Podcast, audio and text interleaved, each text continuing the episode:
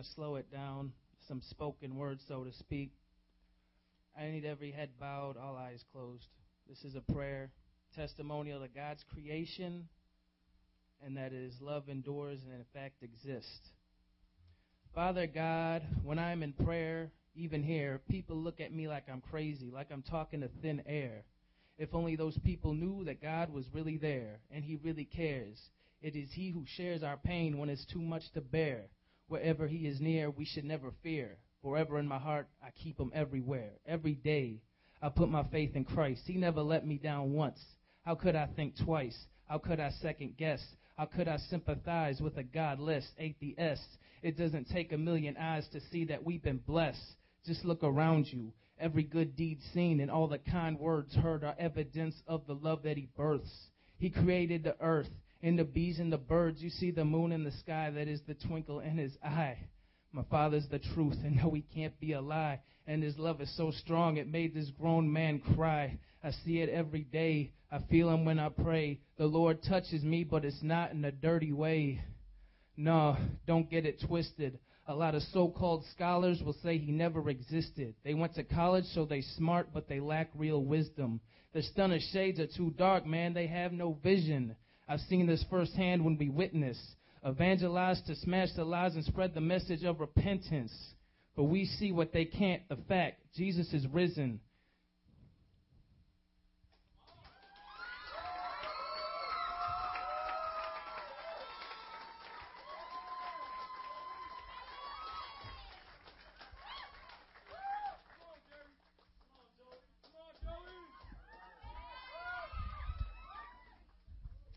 Everybody. I'm Joey. Nice to meet you. Um, basically, this wasn't as good as Jared's, and it's nowhere near as close as Adolfo's. But um, you know, it's just a little something the Lord's blessed me with, and it's, it's basically like my testimony. You know, you can ask me questions after service.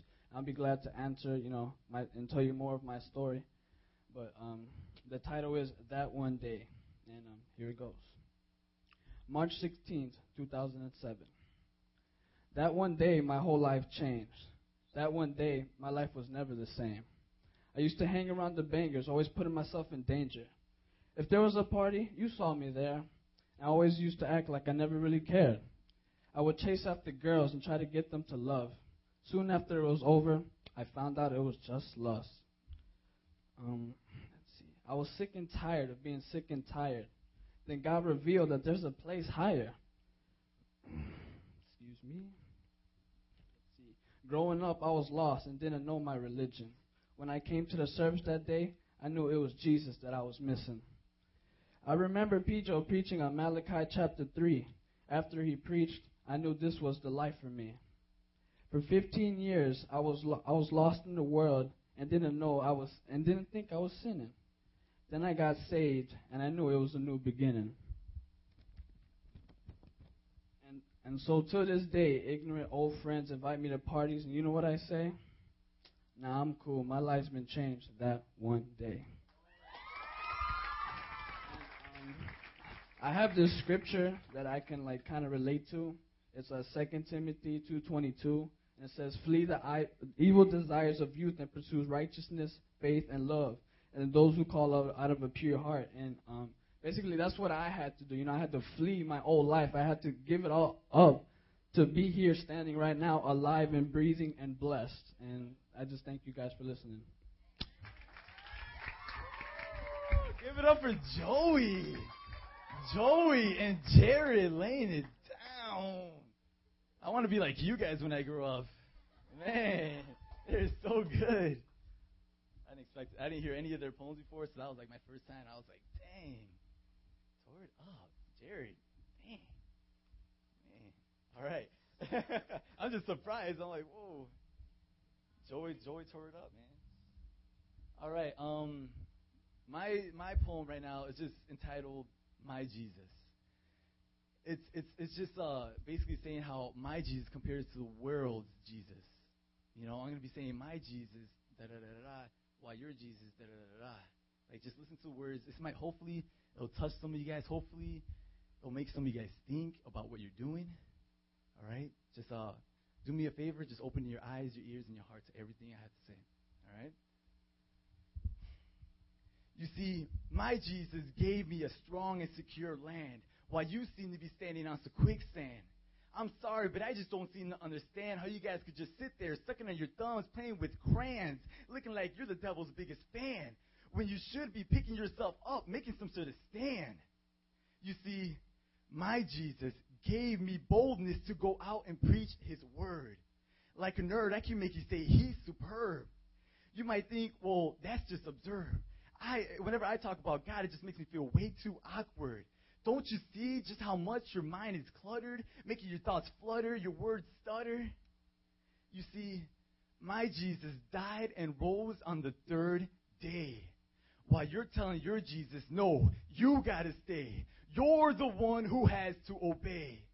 Without any delay, you refuse to be his clay. You begin to glance over to the other doorway, and then you decide to fly away, become astray, begin to betray, not knowing if you should go or if you should stay, and everything just becomes so gray. You see, my Jesus will never leave nor forsake. The amount of his love is larger than any great lake. If you seek him, you will find him, and he will relieve you of all your heartache. He will protect and guard you from that evil snake that will try to overtake, break, and shake you as if you were in an earthquake. But because of him, we awake and become as white and pure as a snowflake. You see, my Jesus makes me more than a conqueror. He suits me up in his armor, and I strike down the wicked as if I was an archer. He has made me a warrior, and I fight his battles with pride. The devil will and has tried to lie and have me deny, but he does not provide. He does not guide. You see, he will continue to hide and despise, for I know who is really inside.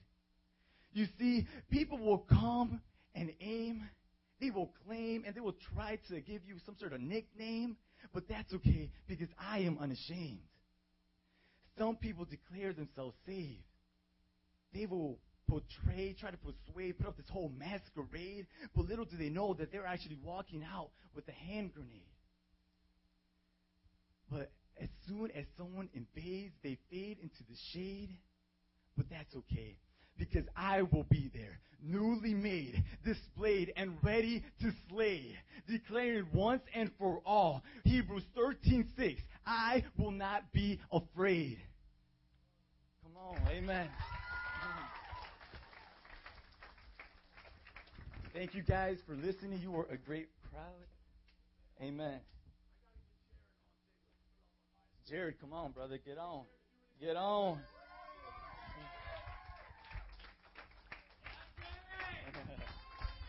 Yeah, give him a hand of applause. Give him a hand of applause. And just keep in mind that we are always open to poetry sessions. If you guys have something, if you want to sing or anything like that, this is this is an open mic. Mic. Open, open mic for you guys. You guys can come up here anytime you want and just display your talents. All right? Amen. Word, word.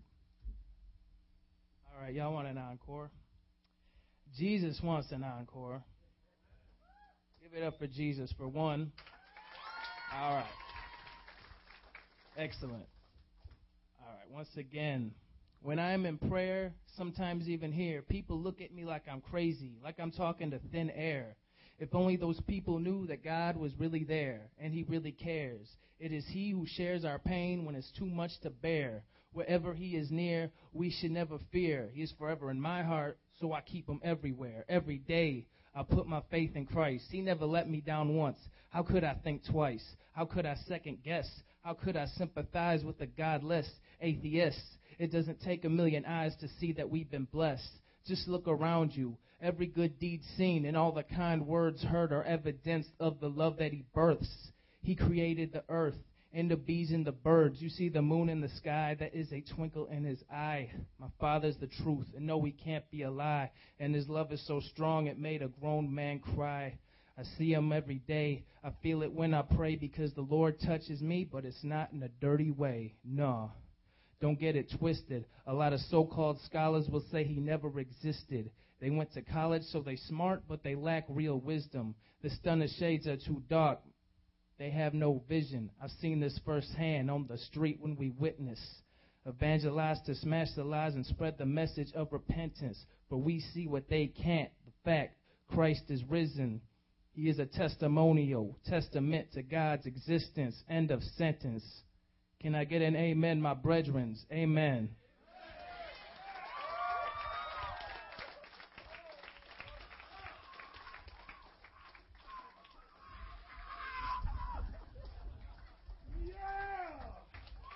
Yeah! Woo! Oh, that's awesome.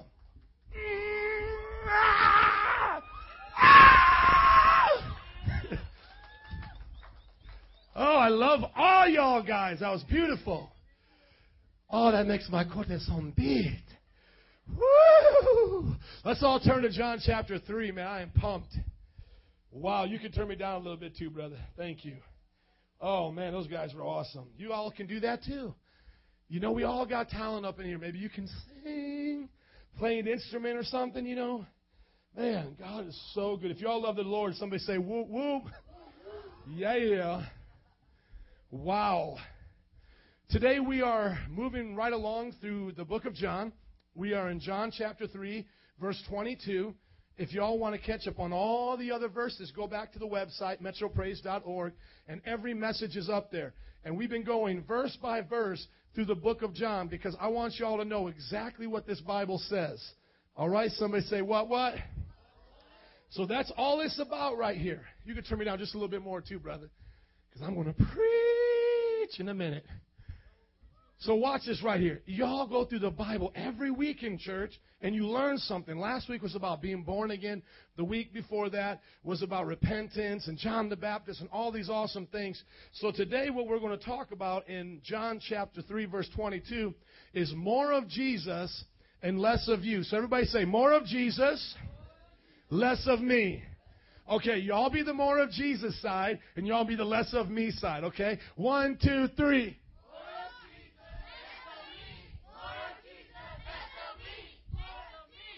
Uh, y'all got confused.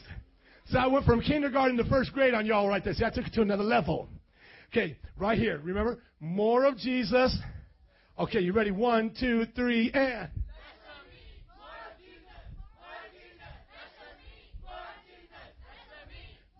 Ah. All right. So I was going to try to get like a little dance, like, like I like a little panting dog, I guess. I'm sorry. Okay, John chapter 3, verse 22. Everybody say, More of Jesus, less of me. Thank you. Let's go. After this, Jesus and his disciples went out unto Judean countryside, where he spent some time with them and baptized. So Jesus and his disciples are going to go out and baptize some people. Now, John also was baptizing at Aenon near Salem because there was plenty of water, and the people were constantly being baptized. This was before John was put in prison. So everyone look up at me real quick. Jesus came, and who was his forerunner? John the Baptist, right? Okay, so John the Baptist, I should say, came, and he prepared a way for Jesus. Then Jesus comes, and now you got John the Baptist making disciples, teaching the way of God, and now you got Jesus baptizing, making disciples. So you got two awesome guys, and you're going to see what happens here in just a minute. So pay attention. But there's two of them, John the Baptist and Jesus, preaching the gospel, making disciples. Now look at verse 25. An argument developed between some of John's disciples and a certain Jew over the matter of ceremonial washing. They came to John and said to him, Rabbi, that man who was with you on the other side of the Jordan, the one you testified about, well, he is baptizing and everyone is going to him. So kind of like this religious dude, a Jew, who didn't really believe in John the Baptist or Jesus, comes up to John the Baptist and says, Hey, Remember when you told us Jesus was the Christ? That, you know, because John was a prophet and he was a forerunner to Jesus. So he told everybody who Jesus was. And this Jew's like, You remember when you told us Jesus is the Christ and he, we're all to follow him? Well, guess what? You're sitting over here baptizing and nobody's coming to you anymore. They're all going to him. Which is kind of like, duh, that's the man. I mean, you think they would have got that, but they were trying to cause a fight. Everybody say a fight. You know that messy people are always causing messes? You ever know this about somebody in school? If they messy, they're messy at school. They're messy in the home. They're messy with you on the phone. And you know what? These Jewish people were always trying to be messy and cause messes. Don't be around people who are trying to cause messes. That's just like a little side note. Everybody look at your neighbor. Say, neighbor, don't be messy. All right, let's keep going. Now to this, John replied, a man can only receive what is given to him from heaven. You yourselves can testify that I said, I am not the Christ, but am sent ahead of him. So we know that's what John came to do. And he says it like this The bridegroom belongs to, or rather, the bride belongs to the bridegroom.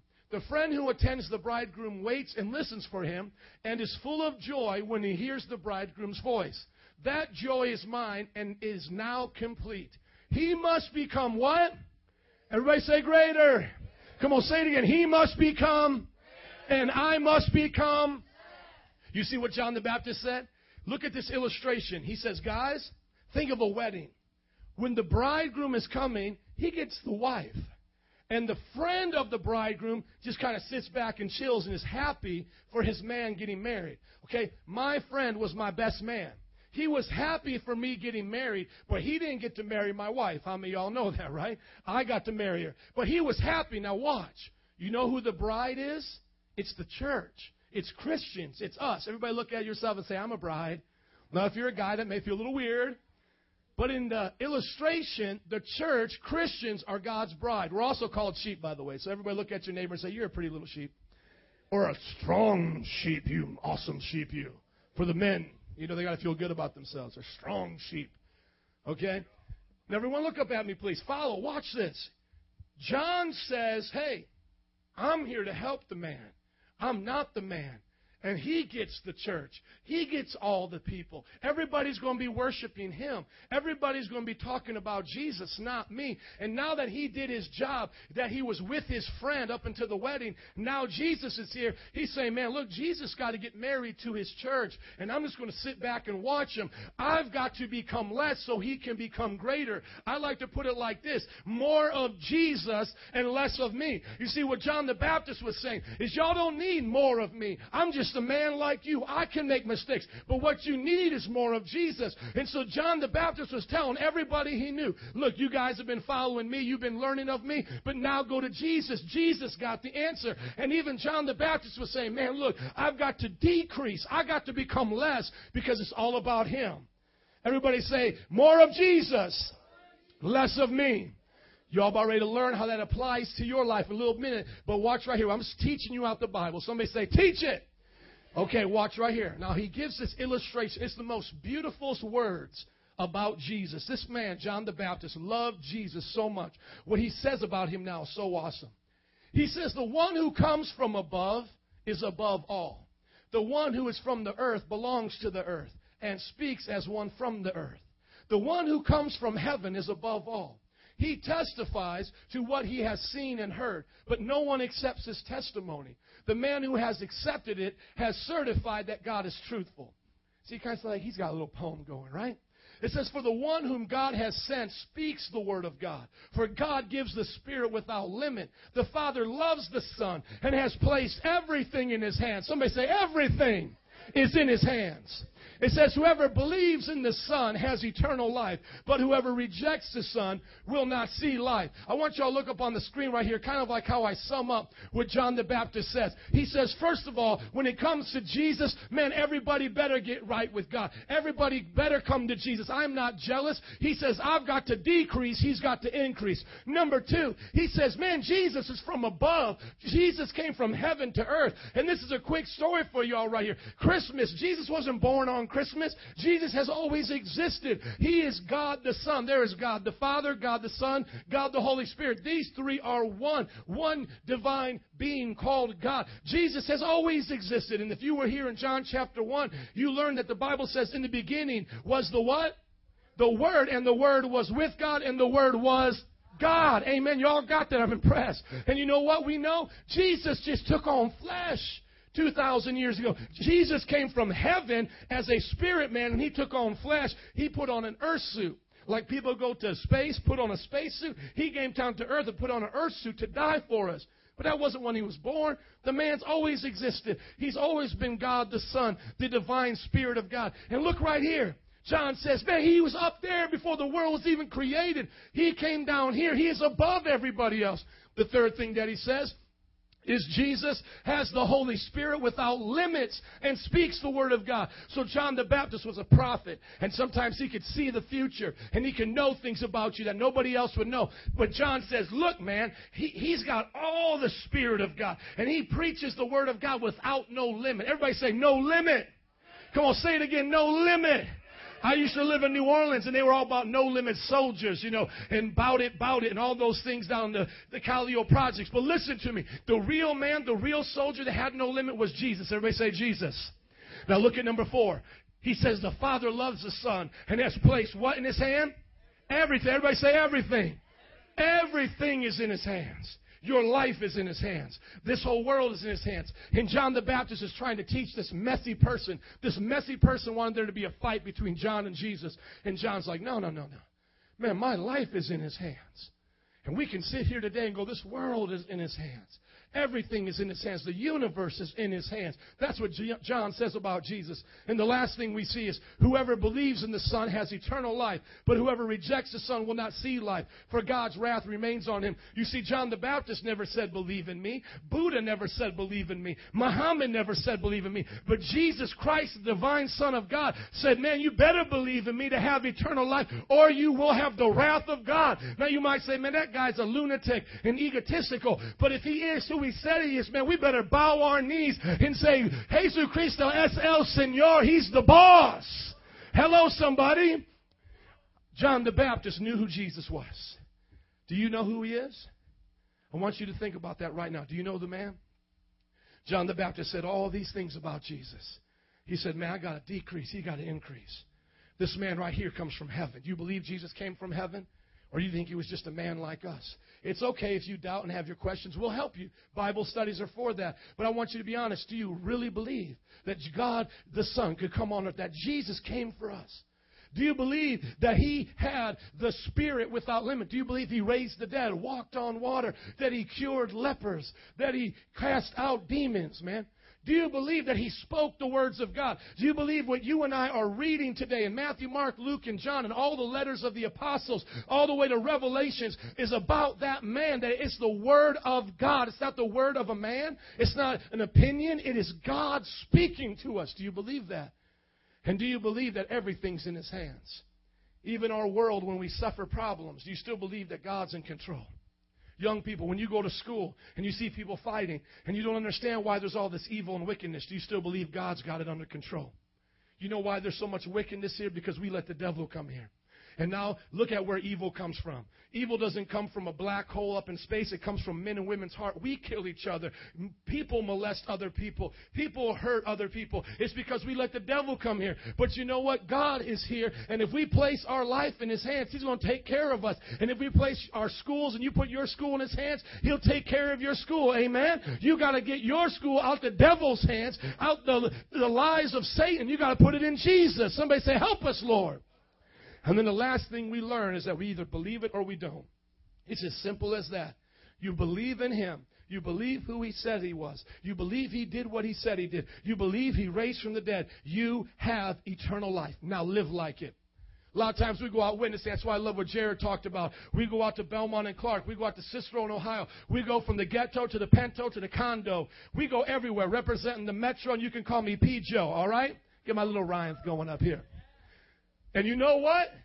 It's as simple as this. Do you believe God? Do you believe in Jesus? And somebody's like, yeah, go, go, go, drinking a beer. Well, then live like him. Because if you truly saved, you're going to live different. And I say it to everybody here. Oh, yeah, you say you believe in God. You've got a cross around your neck. You're going to celebrate His birthday, December 25th. Well, then live like the man has changed your life. Because eternal life doesn't look like damnation life. Eternal life is a blessed life. It's a changed life. You don't talk and walk and act like you used to. Somebody feel me? Say amen. Come on, somebody say, right. Now everybody say this with me. More of Jesus, less of me. Now, I want you to think about, everybody go, ah. Now, I want you to think about how this can happen. More of Jesus, less of me. Because now I'm going to teach you, make it plain to y'all right here. How can we get more of Jesus? Brother, I need you to uh, mute the, uh, the live webcast, okay? So wherever channel that's on, mute that, please. That's, by the way, that's people clicking in and joining us all across the country. So if y'all love Jesus, make some noise. So we have a live webcast on our website. If y'all ever can't make it, just go to metropraise.org and you can see it. Now, let me explain to you about more of Jesus. Now, when I say more of Jesus, now, see, Jesus is in heaven, right? And Jesus is not on this earth anymore. So how can you have more of Jesus? Well, I want you to think about how my wife and I got married. You see, when my wife and I got married, June 19th, uh, 2002 or 2003, 5, it feels like it's been so long. That was not good. Not good. It's getting hot up here now. At least I knew the day. Yeah, I look to you for my help. It's like, I don't know. You'll know one day. Just never do what I just did. Okay, now watch. 2005, January 19, uh, June 19th, we got married.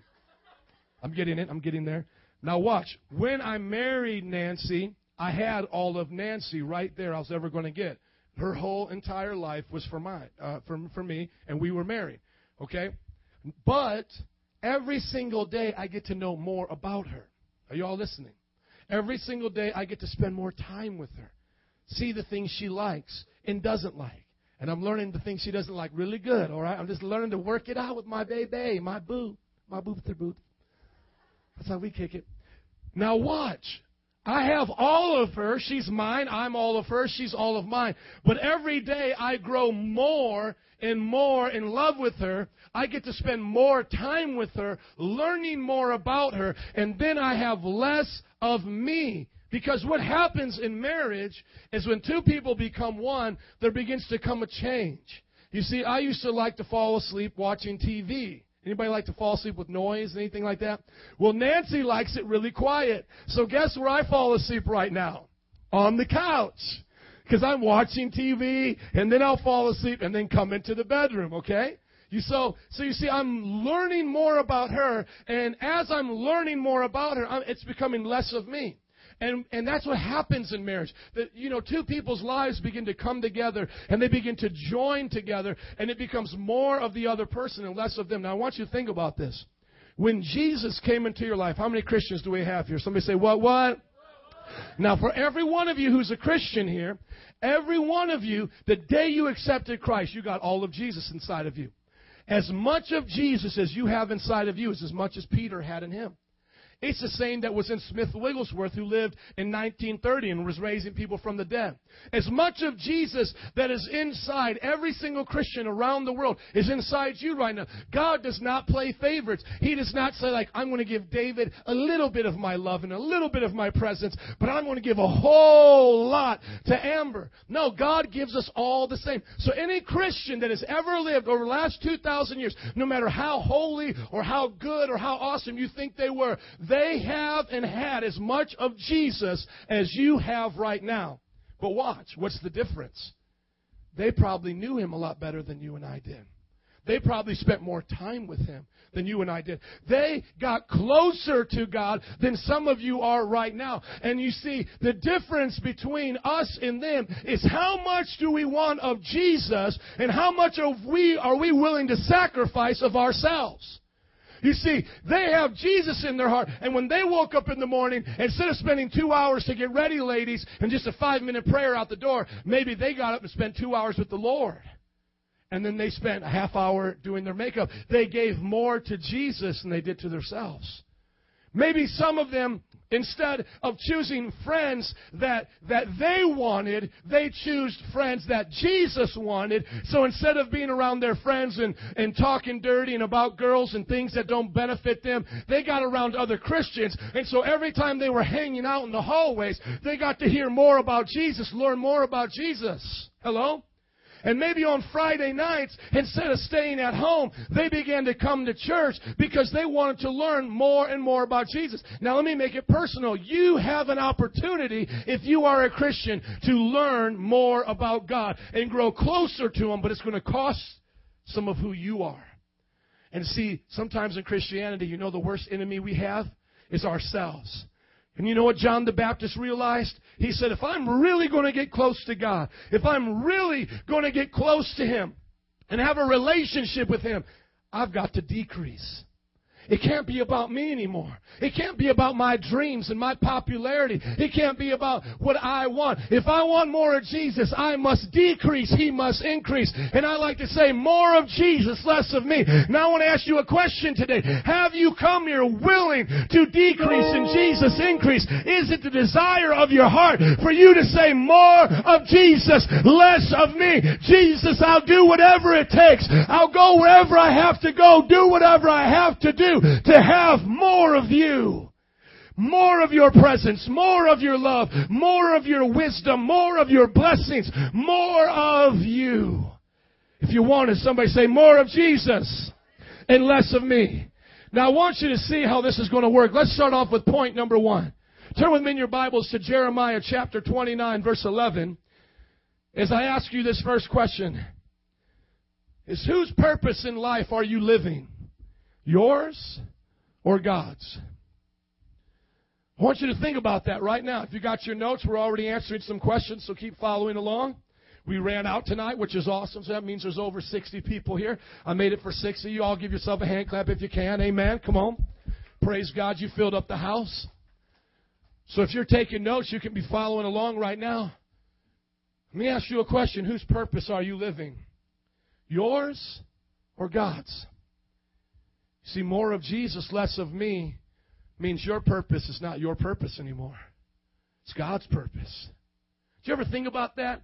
While you were daydreaming in class, and I know we all do it, you know, sit back and we're just kind of daydreaming. When I'm in traffic and I'm driving, I start daydreaming. Oh, one day I would like to have this. One day I would like to buy this. You ever stop and ask yourself, what does God want?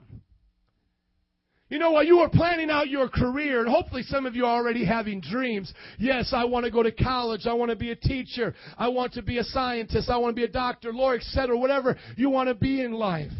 You know, physical trainer, all the awesome, you know, guys that we have here in college, you know, going to school for different things. But let me ask you a question. You ever stop and ask yourself, what does God want you to be? Now, the first thing that you have to have is a relationship with God to even talk to God. Am I right?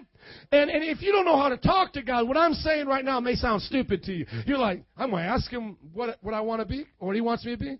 You're like he's going to talk to me. That's what some people are thinking right now. Oh, really? Come on. Like I'm going to kneel down and I'm going to ask God, should I go to beauty school or should I go to, you know, cosmetic school? What should I do? Like he's going to say, go to beauty school. And a lot of people really think that way. Like God's going to talk to me? Oh, yes. Oh, yes. That's the whole point. That is the whole point. If you do not have a relationship with God where God speaks to you, you hear His voice, and all you're doing is playing church. I'm going to say that again. I said, if you do not have a relationship with God where Jesus Christ is talking to you, speaking to you, convicting you of sin, encouraging you to do good, giving you guidance in life, all you are doing is playing church. You're just religious.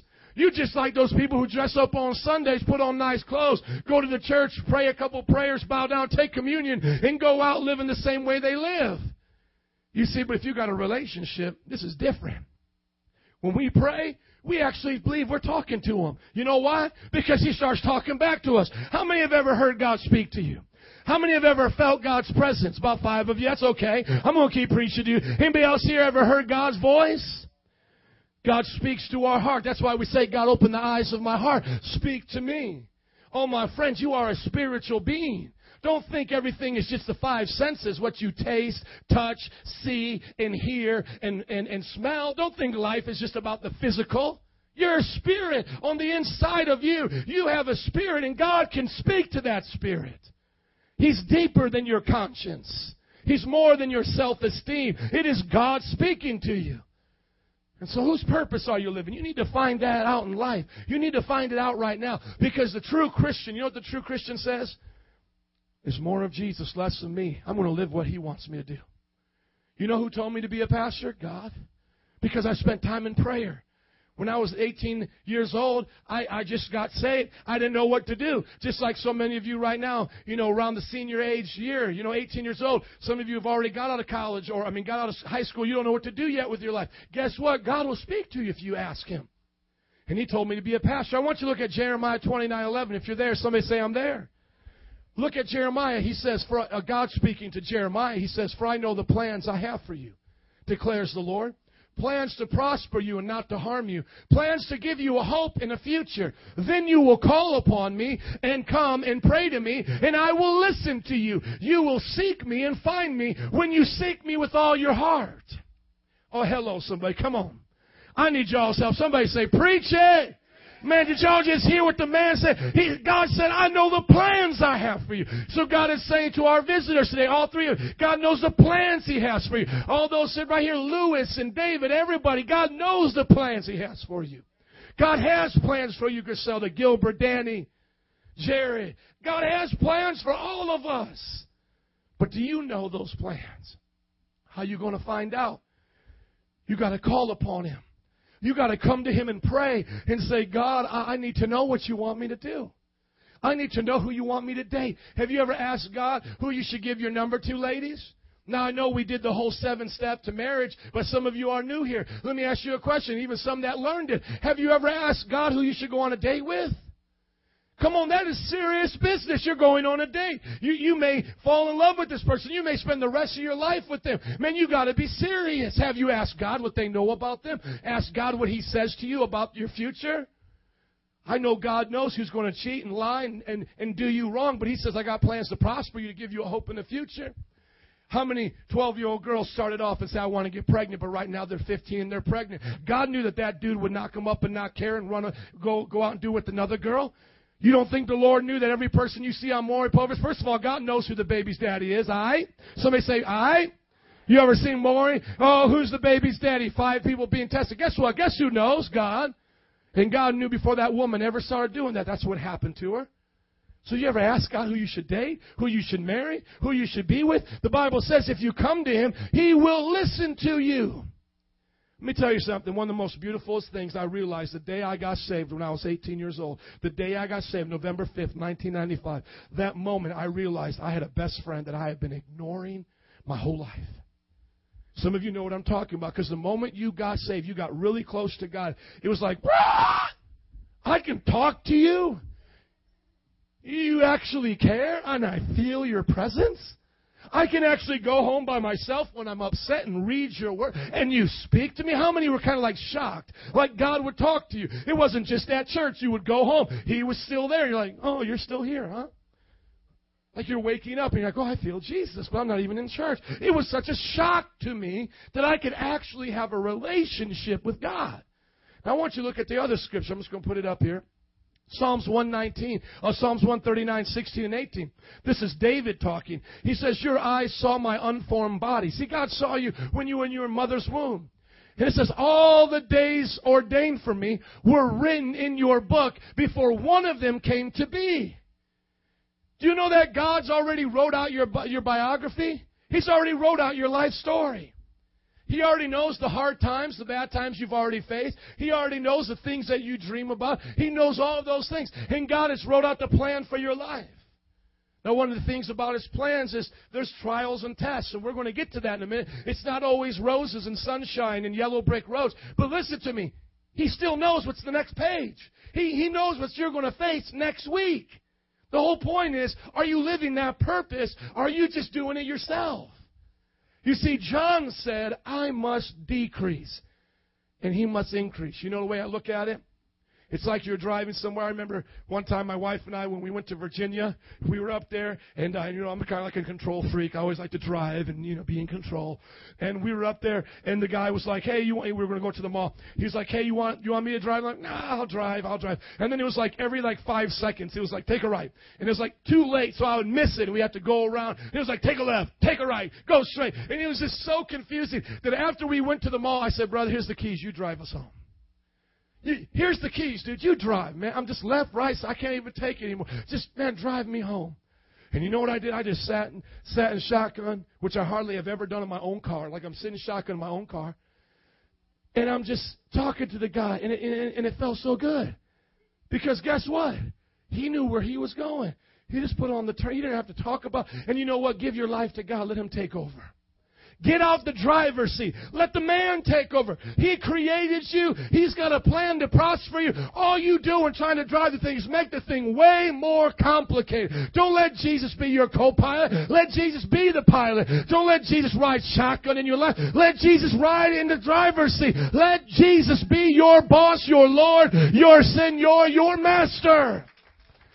Because the man created you. He's got the plan. I talked about my wife earlier today. For 12 years of my whole life, going through relationships, going through relationships from 16 to 28, going through relationships. They were the hardest, most heartbreaking thing I ever went through trying to find my wife. But when I waited for the one God gave me, my wife, it was the most easiest relationship. The easiest. It all fit together. I didn't have to make her like me. I didn't have to play late night, midnight games, texting her email, do you like me, circle yes or no, sending notes in her, her classroom. It was just like, this feels right. Because God drove us together. Somebody say, let God take over. So you got to decrease. You got to get out the driver's seat. And you got to let Him take over. Let him tell you what he wants you to do in life. Let's finish.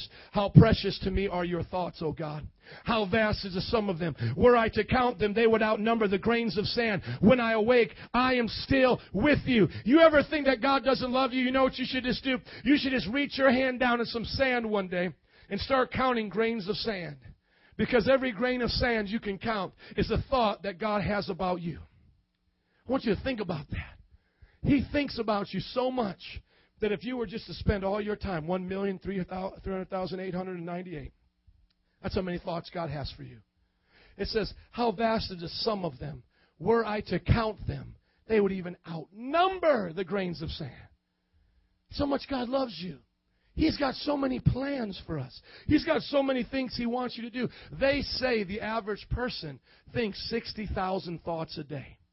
That means 60,000 thoughts are running through your head. That's about, right now, about five every second are just running through your head. That's about 100 to 200 every minute. Because while you're sitting here, you're like, oh, I'm hot, I'm cold. What's he talking about? Why is he sweating? Oh, I liked it when he called boobs around. I wonder what the person next to me thinks about it because I think they're really cute. So he had a lot of thoughts for that one. And then, like, after service, I know what I'm going to do. I'm going to ask that person to join me over there for a hot talk, and then I'm going to go hide from the pastor and go talk to them in the corner. So my mom comes and picks me up, and then tomorrow, and then you're just thinking through your head, what am I going to get for Christmas? I wonder if that Christmas present on that tree is for me, because that looks just like the Christmas present I asked my mom to get. And you're just like sitting here thinking, you're like, wow, he's talking about me thinking right now. What am I really thinking about? I don't know. Let me think about what I'm thinking about. Why he's talking about me thinking about it? You're like, ah! Stop thinking. You can't. You can't stop thinking. You just keep thinking about. It. You're trying to stop thinking, but you can't. Just thoughts keep coming. Well, guess what? Every single thought you're having about yourself, God is having one about you. Just thousands, just millions of thoughts that God is having about you. And you can communicate to God. You can spend time with God. So here's the question. Whose purpose are you living? Yours or God's? Somebody say God's purpose. Amen. Let's go to the next question. When you go through trials, do you handle them your way or God's way? Because I'm going to tell you what. The very first thing that happens when you're riding shotgun in a car, what happens when you think that person's going to get in a car accident? You're like, Rah! you want to grab the wheel or something, right? You want to say, pull over, let me drive, or, or get me out this car. And you know what happens? The moment our life gets a little stormy, the moment it gets a little shaky, what do we do? We give up on God or we get doubtful. We're like, oh, my life is going through problems right now. So and so doesn't like me. Nobody at school likes me. My mom and dad are getting divorced. God, where are you? Where are you? Where are you? I'm alone. I feel all alone. I'm in college. None of my friends are here. I don't know what to do with myself. Nobody else is a Christian. Oh, that girl, I love her. She broke up with me. She's supposed to be my wife. What's going on? And you see, in the middle of the trial of life, when, when I lost my sister, we had to have a funeral for her, when you got the girlfriend or the boyfriend of your love, your dreams broke up with you, how did you handle that problem? And how are you going to handle problems in the future? Are you going to take over? Are you going to get in control? Because if you don't have control, life won't be good. You are your only boss. And, and you know what your teachers tell you? If you don't do it for you, no one's going to do it for you. You know, look out for numero uno. Are you going to let God's way be in control? And just say, okay, God, right now, I don't understand what in the world is going on. But I am trusting you. And I'm going to decrease, God. Instead of freaking out about my mom and dad getting divorced, God, I'm just going to start thanking you, Lord, that you've already blessed me with a mom and a dad. And I, and I know, God, you're going to take care of them. And even if they don't even love you, I know you're still going to watch out for them and you're going to take care of this family. Even if God, even if, Lord, it gets so hard that I cry myself to bed at night, Lord, I know you're not going to leave me. I'm going to decrease. I'm going to stop trying to figure it all out, and I'm just going to trust you. Do you know that sometimes we get the closest to God when we go through the biggest troubles? Because we realize we have no idea what we're doing. And let me help you out right here. Nobody knows how to live life on their own. If you look at your parents, and I know a lot of us here, we admire our parents, and I admire my mom and dad. Let me tell you something right now. Moms and dads, they don't always know what they're doing. They don't always know how they're going to figure it out. That's why you got to learn how to live, live for God now. So that when you become a mom and dad and all your kids are looking up to you going, Mommy, what are we going to do? You're going to say, We're going to trust God through the troubles of life. Yes, dad may have lost a job, but God has not left us. We're going to stick with God. Come on, children, decrease, chill out, settle down, and just give it to God. Turn with me to Matthew chapter 5. Who are you going to look to in times of trouble? How are you going to go through trouble? Your way or God's way? When you're in Matthew chapter 5, somebody say, I'm there. Come on. What I want to talk to you about today, right now, is you becoming less and Jesus becoming more. Everybody say, More of Jesus, less of me. Come on, say one more time. More of Jesus and less of me. Look at what Jesus said. You have heard that it was said, Love your neighbor and hate your enemy. How many of you heard you hear, how many of you here have heard something like that? Love your neighbor but hate your enemy. You may not have heard it like that. You may have heard it like F you, you ain't my friend. But I love you because you're my friend. Hello? You know we've all heard it different ways, right?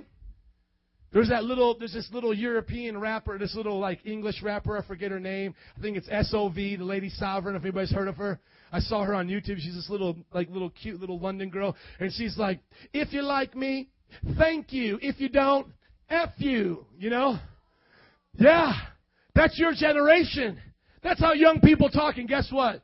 Adults talk that way. And there's Jesus saying, hey, you, have heard kind of the same thing. Love your neighbor, hate your enemy. So how do we handle problems when they come in life? I'm going to hate that person. Someone comes into your life, someone causes problem. What do we immediately want to do? I want to hate you. I'm to, you're going to be my enemy. I'm going to tell everybody at the lunch table not to sit next to you anymore. Right? We get messy. We're going to fight them. We're going to tell on them. Or our parents, when they hurt us, we're going to hate them. We're going to become resentful. We're not going to go to their house for Christmas. We're going to do things to let them know we hate them. That's how people go through life, loving those that love them and hating those that make life tough on them. But look what Jesus said. But I tell you, love your enemies. Everybody say, love your enemies. Come on, say it again. Love your enemies. You see, when Jesus is in control, you know what he says? He says, Pray for your dad that you've never met. Pray for him. Don't hate him. He says, Pray for your mom and dad even though you're going through a divorce. Pray for them. Don't hate them. Love them. Pray for that kid at school that keeps picking on you and keeps calling you out. Pray for them. Pray for that teacher that messes with you, that, that you feel is your enemy, that keeps giving you bad grades on your quizzes. Pray for your enemies. Look what it says. Love your enemies. Pray for those who persecute you that you may be sons of your Father in heaven. He causes his sun to rise on the evil and the good and sends rain on the righteous and the unrighteous.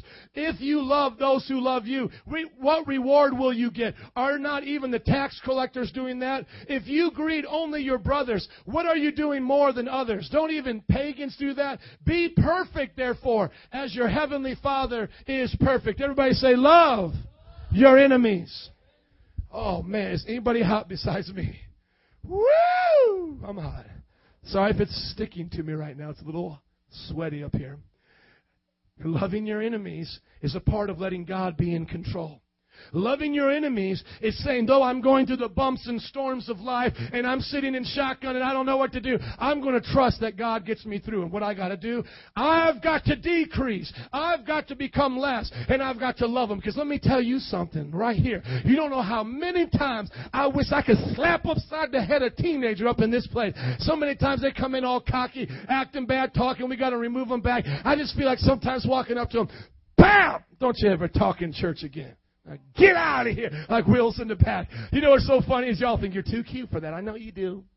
No pastor would never do that to us. We're too cute. But you don't know how hard it is for this man right here. It's so funny because after service, sometime Will comes up to me. He's like, "Hey man, how far can I go with these kids, man? They push me to the limit, man."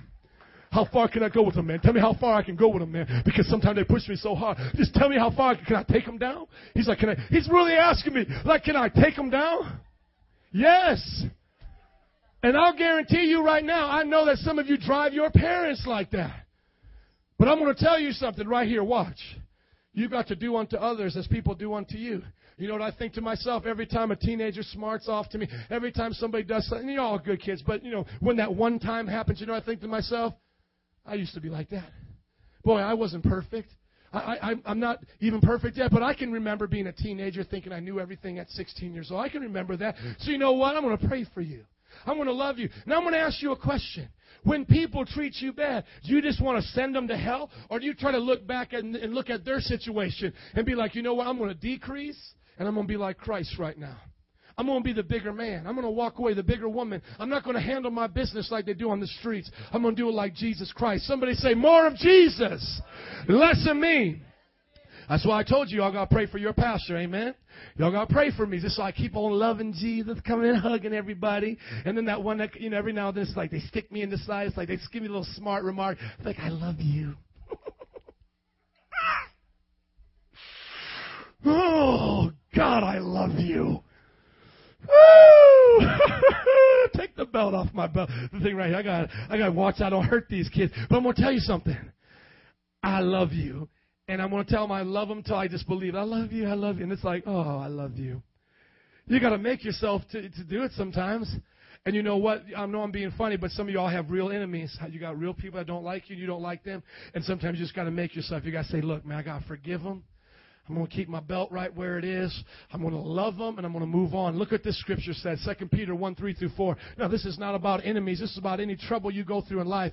His divine power has given everything we need for life and godliness through our knowledge of Him who called us by His own glory and goodness.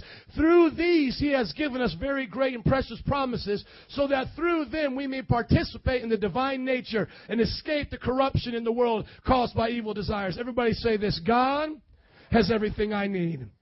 The bottom line is whenever you fight, whenever you fight with the devil, whenever you're fighting with situations and you think it's a person, know this. It's the devil. It's a lie. It's evil. And people sometimes can be used to be evil, to do bad things. But you know what? Trust God because He's given everything you need. God has everything you need. That person that may be hurting you, they may not have what you need. But God has what you need. I know sometimes when we have situations in our family, we feel they let, let us down, but guess what? They may not have what you need. But God has what you need. Are you all listening to me? If you let God take over, He's going to take care of you. Amen? Now I want to show you one more thing here. Turn with me to 2 Corinthians chapter 3. This is for all those that are Christians on fire for God, those that did the skits tonight and everything those that want to serve the Lord and have a ministry, I want to ask you a question. Whose power are you going to rely on to do ministry? Today to get up here and preach, whose power am I going to rely on, God's or mine? For y'all to do the skits like you did, I know you had to rely on God's power. But when you walk out of here and we start preaching the gospel on streets and your friends make fun of you, or you're in school and you're actually trying to live a Christian life and help other people, when Lilani is starting her Christian club, whose power are you going to rely on, yours or God? Because here's the good part. When you and I become less and God becomes more, He's got everything we need to help other people. Y'all got to use the bathroom a lot today, huh? Y'all drink a lot of water? We got, we got to check that. We got to start having water over here, okay? Just put a lot of salt. A lot of salt for them. See, that's why you got to pray for me. I told y'all got to pray for me. Look at your neighbor and say, pray for the pastor. Look at 2 Corinthians chapter 3 verse 5. Not that we are competent in ourselves to claim anything for ourselves, but our competence comes from God, who he has made us competent as ministers of a new covenant, not of the letter but of the spirit. For the letter kills, but the spirit gives what?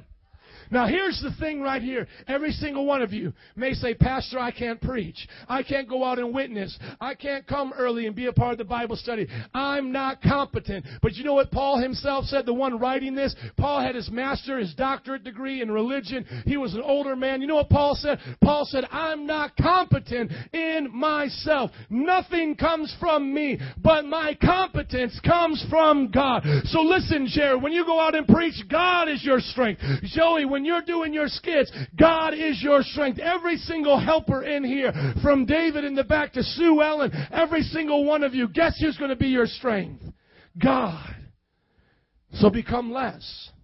You know how many times as a pastor I've, I've, I've come into situations in life where I didn't have the answer?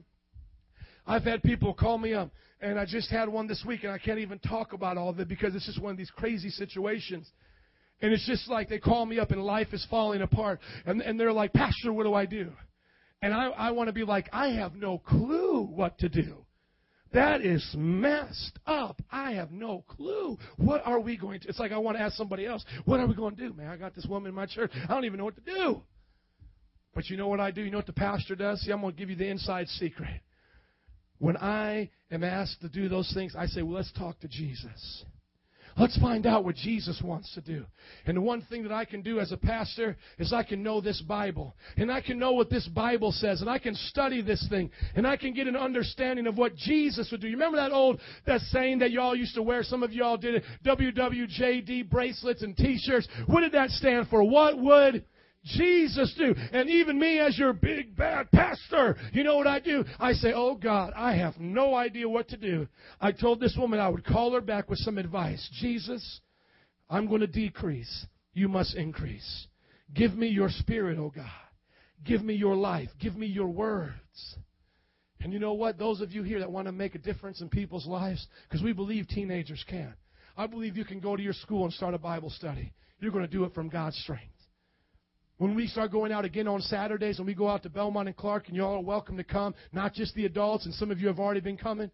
We start giving hot chocolate to the gay community and the partiers and the, and the homosexuals and the homeless people. You may say, Man, I'm 14 years old. I don't know how to help a homeless man. But guess what God does? And God will give you the words to speak. And some of you have already gone out with us. You've seen God use you and touch people's hearts. That's what you're talking about up here, right, Jared? You've seen God use you. Remember that one homeless man? We were putting our arms around you, just gave him a hug, and you were loving him. Jared only been going to the church for about a month, and all of a sudden he's on the corner just talking to the homeless man.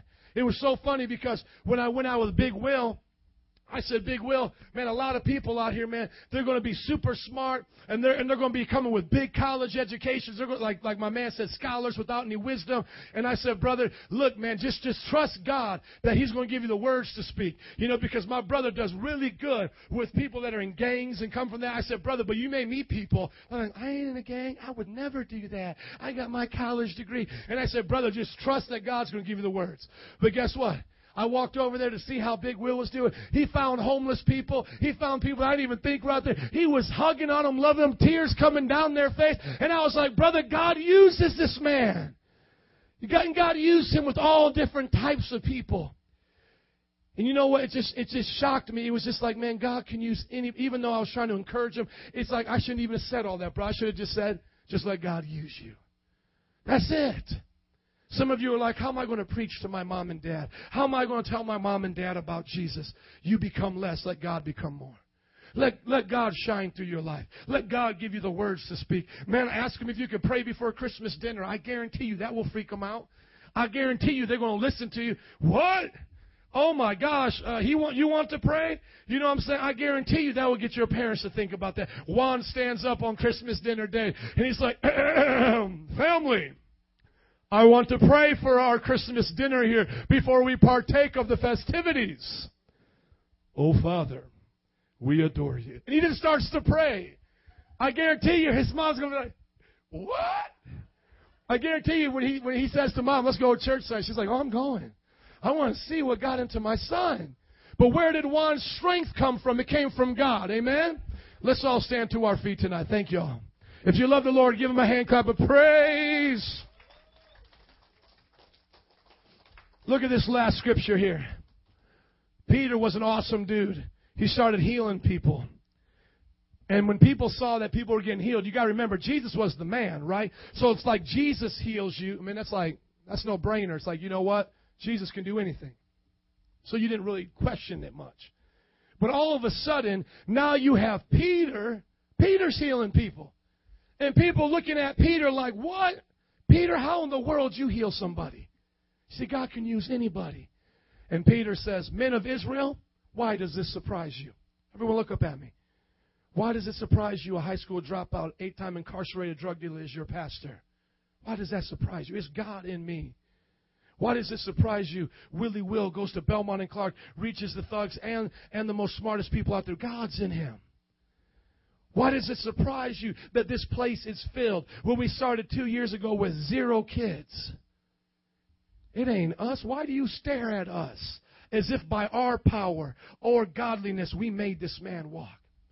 You see, when God starts moving in your life, people going to stare at you. You know, what happened to David? Man, David must be so good because he don't cuss anymore. Man, David must be a good kid. No, it ain't because David's a good kid. It's because God is in him. When you see Jared stand up here, sure he might have had the talent before he became a Christian. But what, who gave him those words to speak? Who gave him that boldness? That's Jesus. And I know some of you were sitting back scratching your head. I was one of them. I'll be honest. I was like, Jared? I didn't even know he could do that. I'm like, that's God in him. Man, I'll tell you what, that's what it's got to be. It's got to be to the point where you and I get people to look at us different. You know why? Because we ain't driving in life no more. Jesus is driving, and people can tell we're going in a totally different direction. They have to see the difference, y'all. Somebody say, God is good. It says, Men of Israel, why does this surprise you? Why do you stare at us as if by our own power or godliness we made this man walk because he was crippled?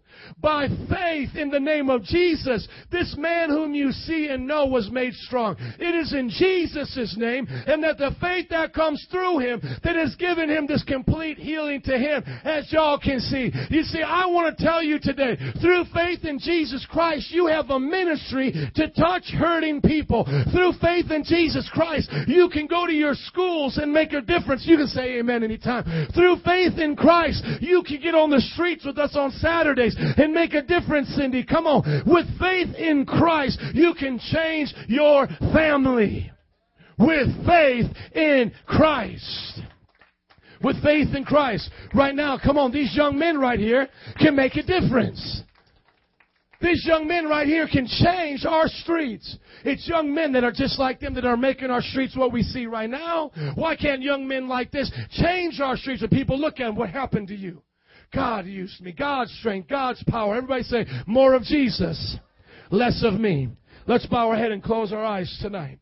We're going to dismiss in prayer tonight. Before you go, we're going to pray for you. I want to thank everybody for coming to this place tonight because I believe God brought you here. I believe that God brought you because He has a purpose for your life. And that life is not just all about you and what you think. God's purpose is the best purpose.